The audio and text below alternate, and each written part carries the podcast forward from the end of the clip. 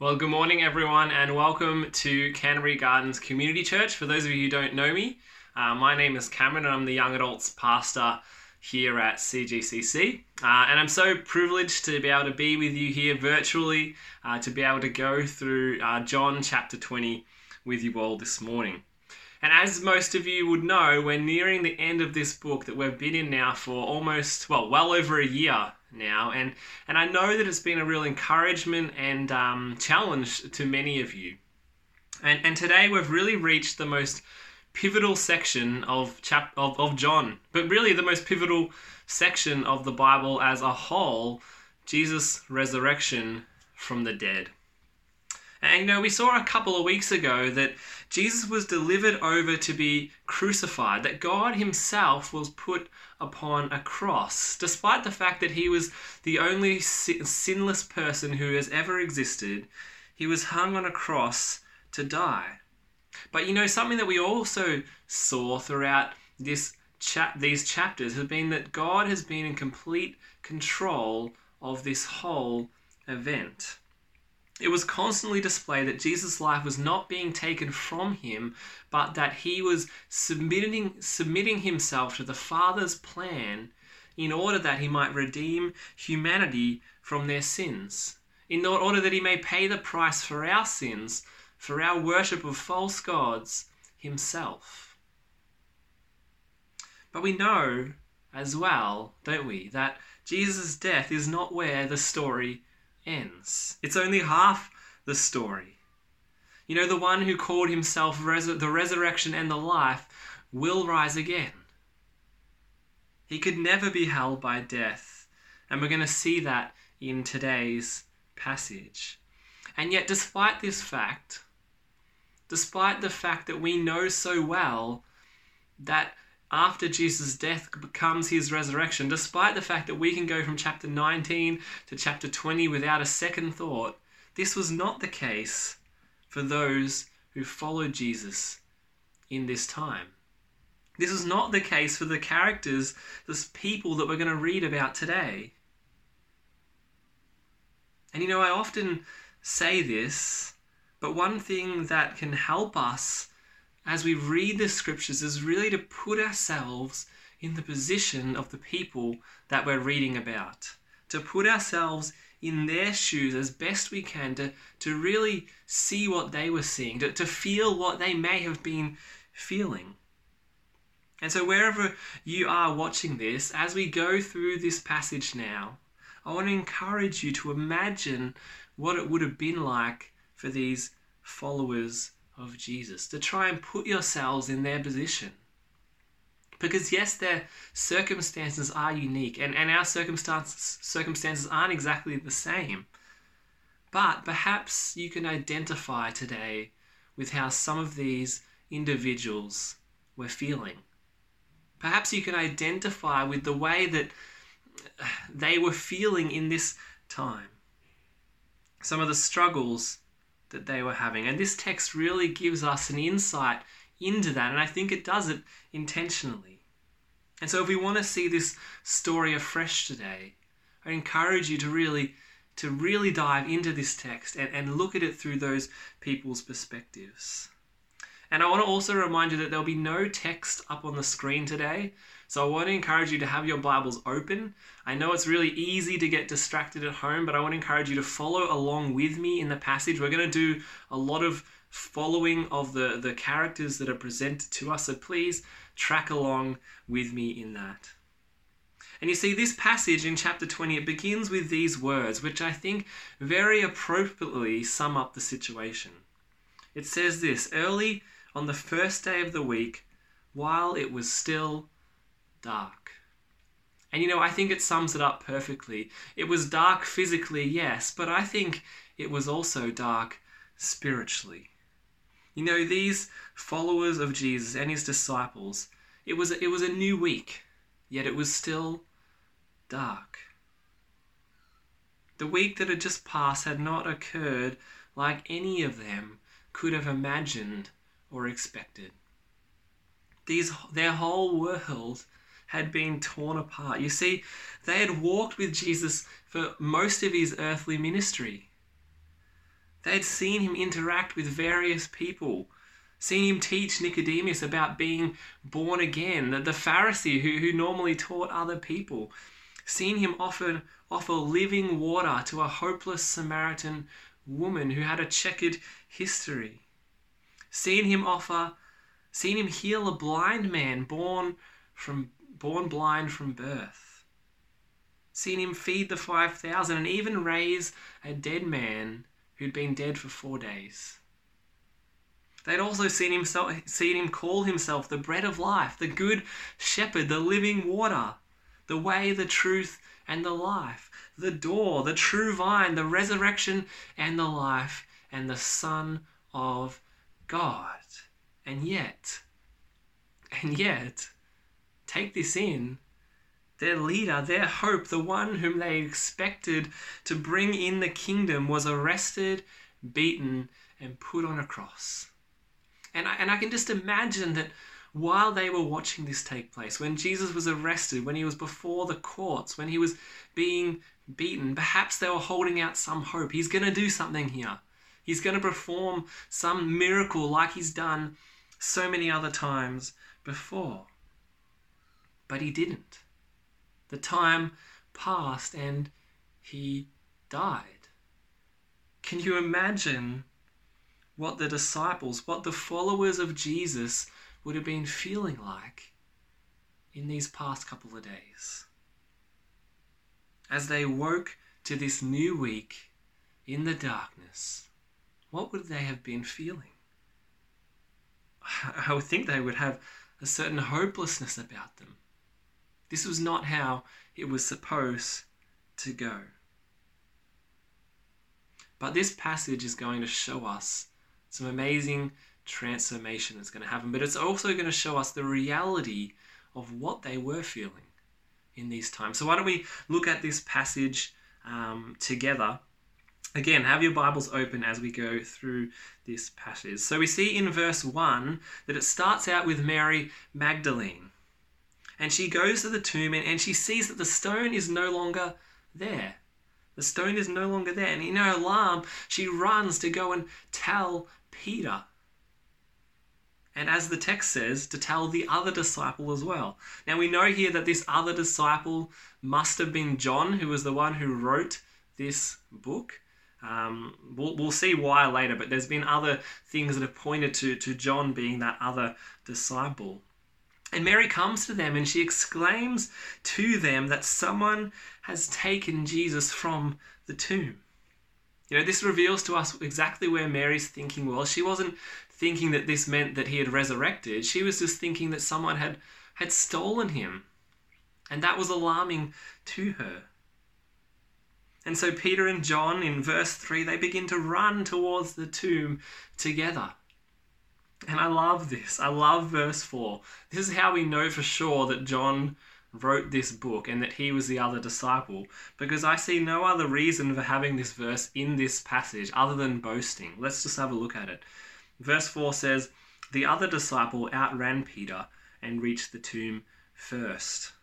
I just think bragging about his running ability there, just I'm surprised that verse got stuck in there, to be honest. Um, but, anyways, John gets there first and looks in and he sees the linen clothes lying there, but he does not go in. He does not go in. And then finally, Peter arrives, seriously questioning his running ability, probably already thinking about the new fitness regime, regime he's going to do so he can beat John next time. But he finally gets there and he stops and looks in too he stops and looks into this tomb. And I just want to stop here and think about Peter. What would have Peter been feeling in this time? Think about what's just happened to Peter. Think about his final moments with Jesus, that, that he was the one who so confidently asserted that he was never going to deny Jesus, that he was willing to die with him. And yet, he denied him three times. His final moments, his final moment to be triumphant, to be confident, he denied Jesus three times. And we know from other accounts that Jesus looked at him immediately after this. Can you imagine how Peter must have been feeling that his last look with Jesus was after his own failure, and then Jesus died upon a cross. Can you imagine the shame that Peter must have been feeling, the guilt he might have been feeling, the regret at being humbled in this way? So, so we see Peter here, and Peter goes in and looks into the tomb. And then John follows him in verse 9. And it actually says that John went in, he saw, and he believed. And then we get this line about how the disciples themselves were not expecting a resurrection. They did not know that Jesus had to rise from the dead. But John was beginning to believe. And so that's kind of the first character that this text focuses on is Peter. And we, and we see and we think about what he must have been feeling. But now the text switches to focus on Mary. And we're immediately introduced to the struggles that Mary is having. Now, just to remind you who this Mary is, because I, if you're like me, I get confused with all the Marys. Uh, I don't I don't really ever know which Mary it is, um, but this one is Mary Magdalene. She was uh, a woman who, as the Bible tells us, Jesus cast out seven demons from her. And so she'd been completely rescued by Jesus and she'd been an adamant follower of him. And we're introduced straight away in verse 11 how she's feeling in this time. That she's grieving Verse 11 says that she stood weeping outside the tomb, and as she was weeping, she stooped to look into the tomb. We see here a sad picture of a woman who loved Jesus, a sad picture of a woman who had Jesus as her whole life. She had no life apart from him. And you can just imagine that because she'd been saved by Jesus, she'd been healed by him. Jesus was her devotion, and yet here she is grieving and weeping. It's a sad picture of Mary and how she was feeling in this time. However, as she looks, she sees two angels who ask her, Why is she weeping? And she cries out that someone has taken her Lord. And you can almost hear the pain in her voice. Someone has taken my Lord. And then we're confronted with this rather interesting scene, and I think it's actually quite humorous that Mary turns around and she thinks that she's looking at the gardener, but it's actually Jesus. He must have had his face hidden, or, or perhaps just in her, you know, weeping in her struggle, she couldn't actually recognize him. But Jesus asks her, Why are you weeping? Who are you seeking? And she repeats herself. She's looking for Jesus. She doesn't know where he is. And you hear the desperation in her voice again that, that this gardener would please tell her where Jesus is. And then Jesus says her name Mary. And it's in the saying of her name that she realizes who it is. She says in verse 16, Rabboni, and you can just imagine the excitement in her voice. And you know that by the next verse 17 that she's run up and she's hugged Jesus because he says, Do not cling to me. her grief has changed to joy as she sees her resurrected Savior. And then Jesus makes this amazing statement to her. Look at verse 17. It's such an incredible thing when we really look at it. Verse 17 says this Do not cling to me, for I have not yet ascended to the Father, but go to my brothers and say to them, I am ascending to my Father and your Father, to my God and your God. You know, we see here a massive statement from Jesus that highlights the work that he has just done upon the cross and in his resurrection. it highlights how amazing that this work is and what it's actually achieved. You see, all throughout John, we've seen Jesus talking about the closeness of his relationship with the Father. That's been one of our major themes, right? It's been all over John. He talks about the intimate love between him and the Father. He talks about how He can do nothing without the Father's say so. How apart from the Father, he can do nothing. There's this constant language about a closeness of a relationship that was a beautiful picture of the Trinity. And then look at what Jesus says here. He actually makes clear that because of what he has done, the closeness of that relationship is now available to all who follow him. My Father is your Father. My God is your God. What an amazing statement from Jesus here. But notice also here the intimate interaction that Jesus has here with Mary. How, in the midst of her grief, she is comforted by the resurrected Saviour. That because of the resurrection, not only Mary but the disciples have access to a Father who can comfort in the midst of grief. You see, the resurrection has changed everything for Mary. And that really leads us to our first point. The resurrection changes everything because we have been given access to the Father, to a God who, who can comfort us in the midst of our grief, who cares for us and looks after us and loves us in the same way that he loves Jesus. This is what Jesus has done by his resurrection. He's given us access to the Father. This is why the resurrection changes everything. And so that's point one. The resurrection changes everything because we're being given access to the Father, to God who can comfort us in our griefs. And so, so the characters that we've seen so far have, have been Peter, the denier. We've seen Mary, who's been in extreme grief. And now the text is going to move on to a new group of people, the disciples. And it doesn't take long for us to learn exactly how the disciples were feeling in this time. Look at verse 19. On the evening of that day, the first day of the week, the doors being locked where the disciples were for fear of the Jews. So, what were these great disciples whom Jesus had trained and walked with for three years? What were they doing? they were hiding. Their doors were locked and they were afraid. They were in fear because they had just seen what had happened to Jesus and they didn't want that to happen to them. And so, can you imagine there's also a fair bit of confusion here with these disciples, right? Because they've probably heard from John that, that maybe Jesus has risen from the dead, but they've heard from others that, that they're not so sure. And Mary thinks that someone's stolen him, and, and there was just a whole bunch of different information they would have been having. So there was confusion, there was fear, there was a lot of tension in this room.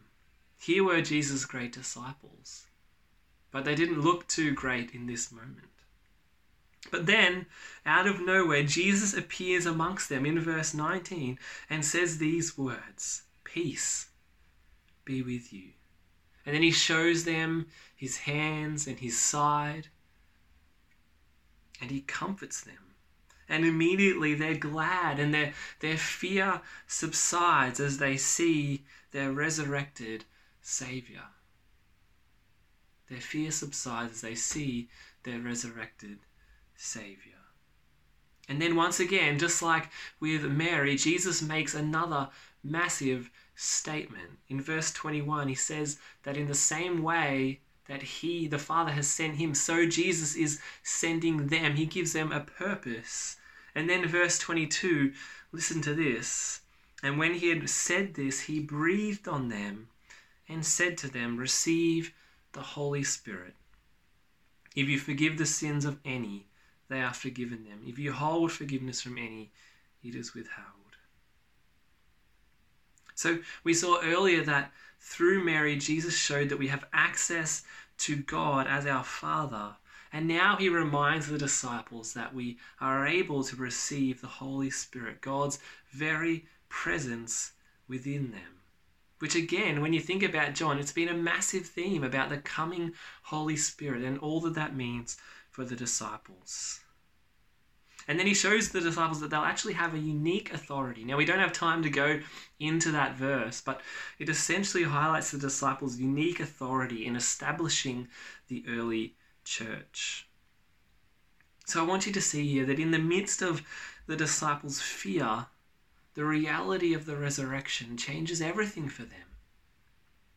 Jesus brings them peace in the midst of their fear. And so that, that brings us to point two. The resurrection changes everything because we are able to receive the Holy Spirit, God's very presence within us, who is able to bring peace in the midst of fear and to give us a purpose in life. What an amazing uh, statement from Jesus. What an amazing reality this reveals to us. So there we have it. We've had Peter, the, the denier, Mary, who's grieving, and the group of disciples huddled together, afraid. And yet the resurrection changes their lives. And now we move on to our final individual, Thomas. Or as many of us know him, Doubting Thomas. And you know, some people think that Thomas gets it a little bit hard because of this name, that he shouldn't really have been called Doubting Thomas, that, and, and that, he, that it's all just a bit too much. But I actually think that he got off pretty lightly here. Uh, I, I think he shouldn't have been called Doubting Thomas. I think he should have been called Unbelieving Thomas because you know what? Thomas wasn't doubting here. He wasn't tossing and turning and saying, you know, I believe, but I'm just struggling with a few things. I believe, help my unbelief, like we read in another part of Scripture. No, he wasn't doing that. Look at verse 25. It says that he is actually refusing to believe unless he sees it for himself. That's not doubt, that's disbelief, a refusing to believe unless he sees it for himself. But notice that despite this attitude, Jesus appears to Thomas and he shows him the evidence. Just think about that. Pause and think how gracious that is of Jesus. He didn't have to show up to Thomas. Thomas had an attitude of unbelief, yet Jesus goes into the midst of that unbelief and shows him the evidence. He gives him assurance. And once Thomas sees this, once he gets this assurance, he, he says in verse 27 that this is Lord and God. He, he confesses Jesus to be God. It's an amazing thing. And of course, Jesus encouraged him not to disbelieve but believe. And some of your versions may say doubt, but I want to stress this word really does in the Greek. It means disbelieve, not doubt. It means that he was refusing to believe, and Jesus encouraged him, encouraging him to not continue in his unbelief, but believe. And then, once again, Jesus makes a big theological statement, like he's done with the other interactions. He says in verse 29 that blessed are those who see, who believe without seeing. Showing that for generations to come, that Christians wouldn't see Jesus in the flesh, but they would believe in him and they would be blessed. So I want you to see here that the resurrection changes everything for Thomas.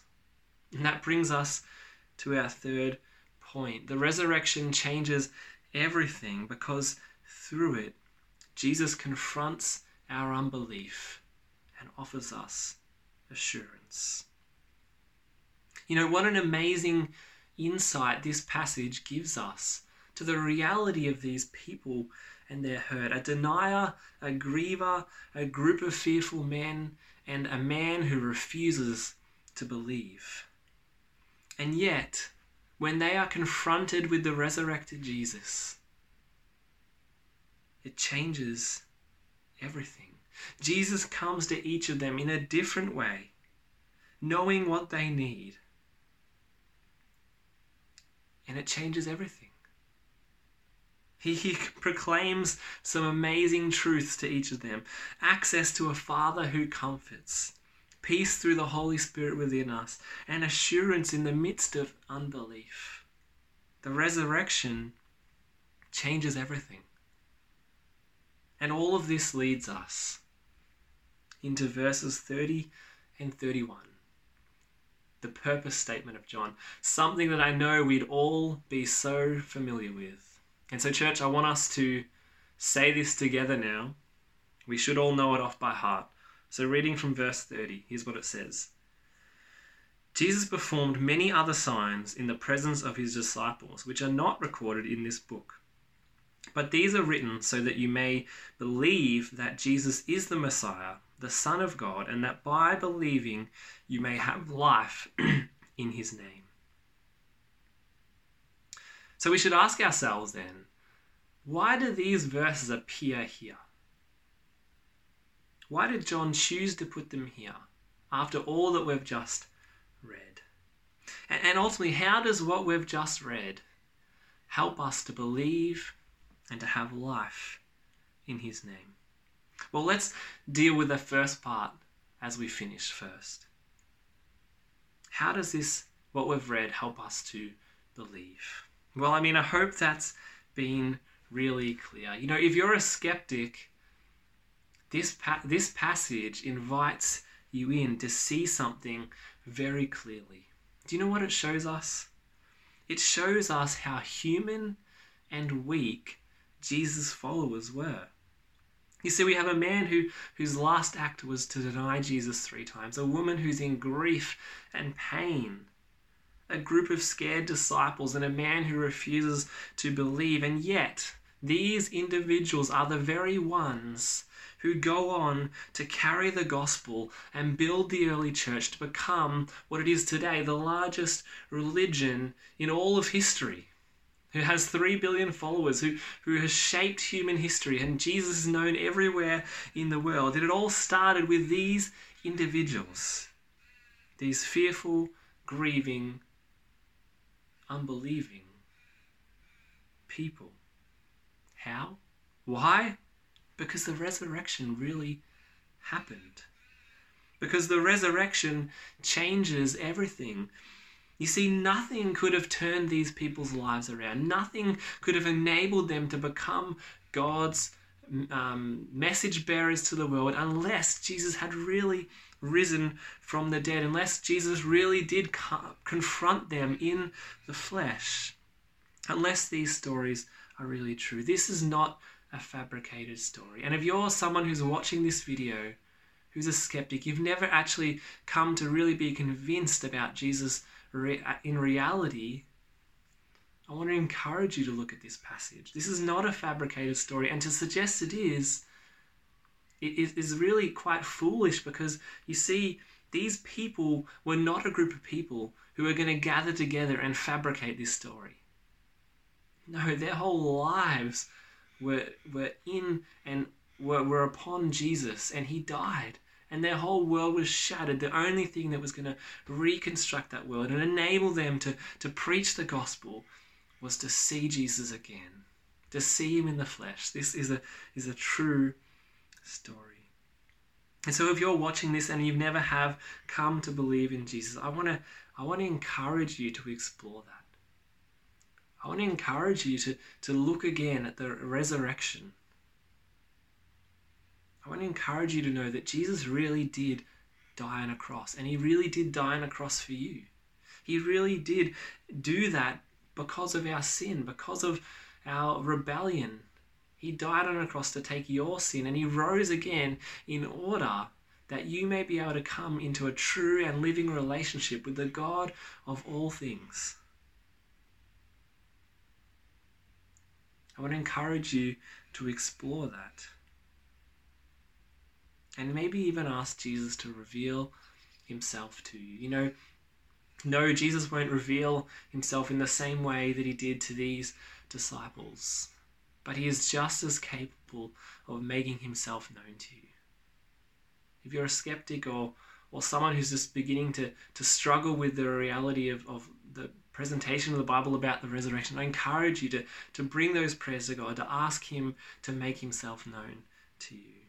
And so that's how this passage helps us to believe. It shows us weak people who are confronted with the reality of the resurrection. But secondly, how does this passage help us to have life in his name? Well, again, that should have become really clear as we went through those points. It's reminded us how the resurrection enables a weak people to be used for the glory of God. And the reality is, as I said at the beginning, you may have identified with how one of these individuals or these individuals were feeling. You may have been able to put yourself in their shoes. You know, you may be feeling grief at the moment. And I don't know your circumstances, church, but that grief may be deep. It may be an incredibly hard time. But let me remind you that because of the resurrection, we have access to the Father, to God Himself, who cares for us and loves us in the same way that He cared and loved for Jesus. We have a Savior who has conquered death so that even the worst thing in life, death, the grief over death, even that brings victory for believers as we enter into eternal life. Let me encourage you if you're feeling grief at the moment, that because of the resurrection, you can bring those griefs to the Father who cares. He will not turn you away, but He will comfort and care for you in the midst of those struggles. You see, just like Jesus, who knew Mary's name, the Father knows your name. And He knows your circumstances and He knows your pain. Those of you who follow Jesus, take your griefs to Him. What a hope that that can give us, that we have access to the Father. And you may be someone who's fearful at the moment. We saw this group of fearful disciples. And in this whole coronavirus time may have left you feeling afraid. It may have uprooted some things that, that have made you anxious and, and fearful. Well, be reminded from this passage that God, because of the resurrection of Jesus, has been able to give us the Holy Spirit who dwells within each one of us and that that Holy Spirit can comfort and care for us in the midst of our fear, who can give us boldness. You know, it's not up to you to muster up enough boldness, it's the Holy Spirit within you. So, again, I encourage you to rest in your weakness, to allow the Holy Spirit to work through you, to pray to God through His Spirit to give you boldness, to give you strength, to give you courage in this time. And you may be someone who's wrestling with your own unbelief.